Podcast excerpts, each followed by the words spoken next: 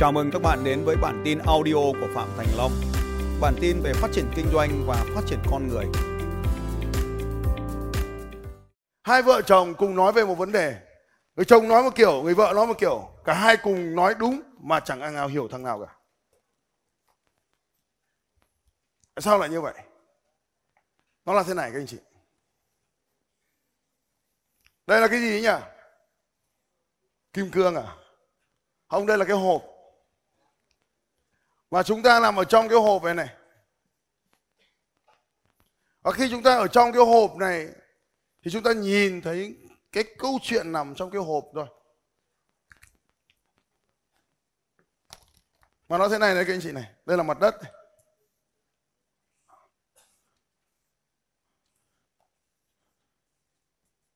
Cái gì đấy các anh chị? Hả? Đây có cái gầu thỏ xuống. Cái giếng. Vâng, đúng rồi các anh chị. Đây có con gì anh chị? Sao anh chị biết? Chân cuộc sống nó được không phải những gì chúng ta nhìn được về cuộc sống đó là cuộc sống, mà đó là cuộc sống đã được đi qua đôi mắt của chúng ta, đi qua các giác quan của chúng ta và được phản chiếu trong não bộ này. Mỗi một người sẽ nhìn thế giới này theo những cách nhìn khác nhau. Và đó chính là vấn đề của chúng ta. Tôi đi vào nhà nước làm việc một vài hôm và cảm thấy không ổn. Tôi nhảy ra ngoài ngay. Nhưng có rất nhiều người, vợ tôi phải mất bảy năm. Câu chuyện về một con ếch thế này các anh chị. Nếu chúng ta đem thả một con ếch vào nồi nước sôi, nó ngay lập tức sẽ nhảy ra khỏi nồi nước sôi.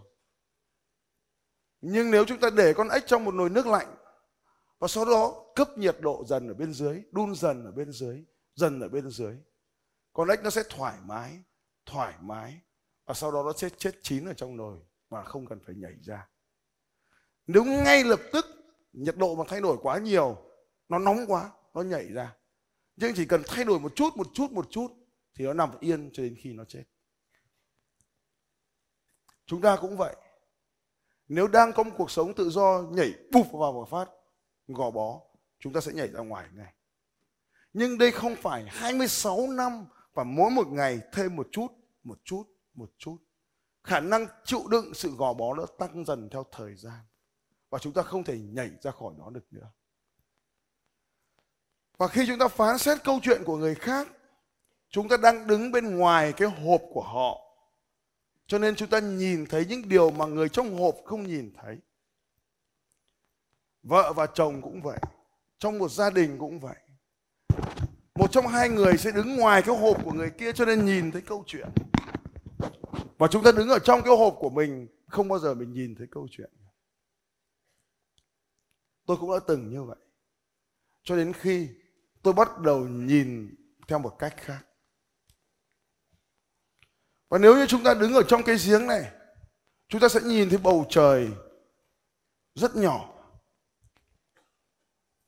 bằng cái miệng giếng mà thôi. Cho đến khi chúng ta ra khỏi được cái miệng giếng này, chúng ta sẽ nhìn thấy bầu trời lớn hơn. Nhưng thực ra có bầu trời không anh chị? Chẳng có bầu trời nào cả. Vũ trụ lớn lắm ở ngoài này. Chúng ta nhìn thấy những ngôi sao, chúng ta cứ tưởng là cái chấm. Không phải. Đó chỉ là mắt chúng ta có khả năng nhìn nhận những ngôi sao như cái chấm mà thôi. Cho nên trong cái chương trình tinh thần doanh nhân ấy, cái chiến lược số một, cái tư duy số một là tư duy gì các anh chị? Tư duy gì nữa? Trong chương trình tinh thần doanh nhân ai học rồi còn nhớ nào? Phải nghĩ lớn. Đúng rồi các anh chị. Phải nghĩ lớn. Henry Ford, ông ấy nói thế này: nếu bạn nghĩ bạn có thể thì bạn có thể. Nếu bạn nghĩ bạn không thể thì bạn không thể. Và Henry Ford cùng đội nhóm đã làm lên chiếc xe động cơ vê sáu đầu tiên. Khi Henry nói các kỹ sư của mình phải thiết kế một động cơ vê sáu cho có nhiều công suất lớn, các kỹ sư nói rằng không thể bố trí theo hình chữ V được, mà phải quay trở về theo hình chữ L truyền thống. Hai máy đặt vuông góc nhau. V không thể được. Henry Ford nói, nếu mày không làm được để cho thằng khác làm. Và cuối cùng động cơ vê sáu đã được phát minh. Đến bây giờ thì không phải là vê sáu nữa, mà là vê kép sáu hoặc là hai vê kép mười hai. Nhiều hơn như thế rất nhiều lần. Nếu không có những con người quyết định rằng phải tìm ra những thứ mới như vậy, thì cuộc đời của chúng ta có lẽ đến bây giờ vẫn sẽ tiếp tục đi trên những cỗ xe ngựa mà không bao giờ có được Uber như ngày hôm nay. Cũng có thể có Uber, nhưng mà Uber chạy bằng động cơ ngựa kéo. Vậy điều gì khiến chúng ta phải làm một điều gì đó? Cho nên các anh chị đừng phán xét bất kỳ điều gì cả. Nếu như ai đó đang ngồi trong cái hộp của họ thì đó là chuyện bình thường. Nó ngồi trong cái hộp của nó và nó bảo là chết cũng được. Nhưng mà những người trưởng thành họ ở bên ngoài cái hộp này, họ nói chết là hết. Như vậy những thằng trẻ con chúng nó ngựa non háu đá, nó không am hiểu gì về cuộc đời cả. Tại sao lại như vậy? Cờ đến tay ai thì người đấy phất. Mic đã đến tay ai thì người ấy nói. Và câu chuyện của cô ấy là tại sao tôi không được nói? Cô ấy xác định luôn trong đầu mình, tôi không có quyền được nói, phải chờ để được nói. Trong khi tôi đã đưa micro cho cô ấy rồi. Và trong cuộc đời của chúng ta, chúng ta thường xuyên để cho mình, tự cho cho mình những rào cản như vậy. Tôi gọi đó là những rào cản. Rào cản đó là gì? Đó chính là cái hộp của mỗi người. Chúng ta đưa mình vào trong những cái hộp và sau đó thế giới chính là cái hộp này. Cuộc đời của tôi chính là cái hộp này. Công việc của tôi là cái hộp này. Và tôi chỉ sống ở trong cái hộp này mà thôi. Cuộc sống của con bọ chét là được nhảy. Và mỗi một con bọ chét có thể nhảy cao hàng mét, tức là gấp hàng trăm lần so với chiều cao của nó. Nếu được so sánh với chiều cao thì bọ chét là những vận động viên nhảy cao nhất thế giới so với chiều cao của nó. Người ta thí nghiệm thế này. Nếu bắt những con bọ chét vào trong một cái hộp, một lúc sau thì đám bọ chét sẽ nhảy ra ngoài cái hộp. Bởi việc của chúng là nhảy. Quay sang bên cạnh, hai phái rằng bọ chét thì phải nhảy. Bọ chét thì phải nhảy. Nhưng người ta làm thế này. Bỏ những con bọ chét vào trong cái hộp và đậy cái nắp hộp lại. Bọ chét thì phải làm sao các anh chị? Phải nhảy. Người ta cho bọ chét vào trong cái hộp và sau đó nó nhảy ra ngoài cái hộp. Cho nên người ta bịt cái nắp hộp này lại. Những con bọ chét này nhảy lên đập đầu của mình vào trong cái nắp hộp. Cho nên nó cảm thấy bị làm sao các anh chị? Bị đau.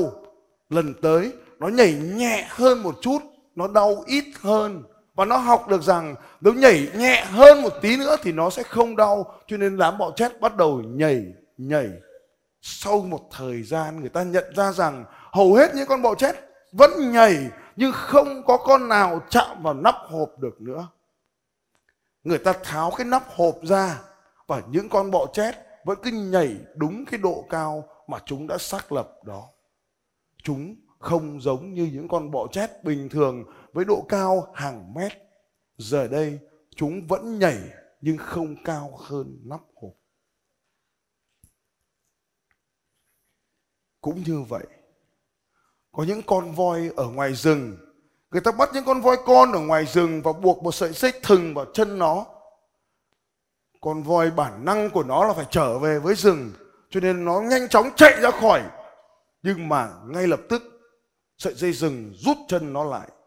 Nó đau, cho nên nó lại tiếp tục chạy về rừng. Nhưng lần này chạy nhẹ hơn.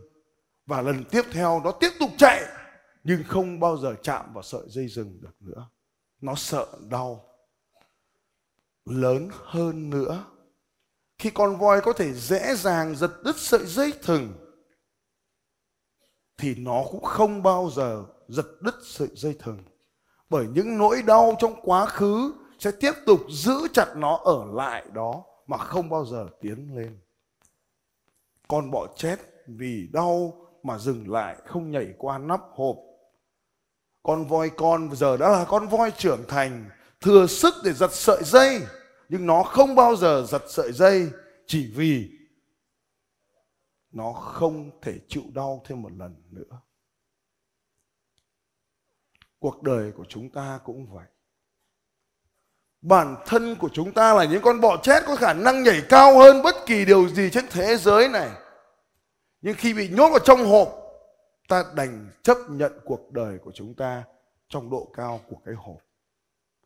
Bản thân của chúng ta là một con voi dũng mãnh, nhưng giờ vì những nỗi đau bởi sợi dây thừng trong quá khứ, chúng ta không bao giờ dám chống lại sợi dây thừng dù cho chúng ta đã trở thành một con voi to lớn.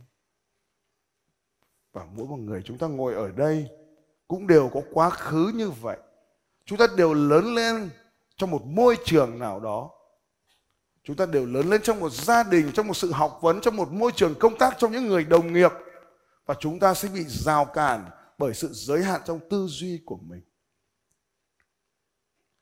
Một người đàn ông có ảnh hưởng rất lớn đến cuộc đời của tôi những năm hai nghìn không trăm lẻ chín đến hai nghìn không trăm lẻ chín đến hai nghìn không trăm mười một.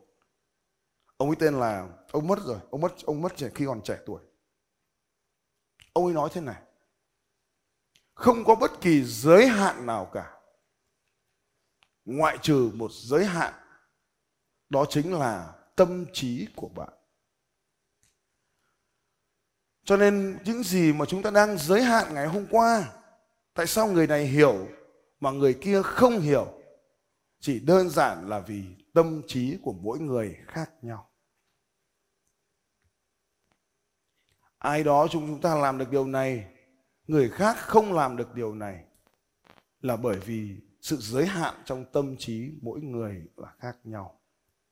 Và cuộc đời của chúng ta được điều khiển bởi chính tâm trí của mình.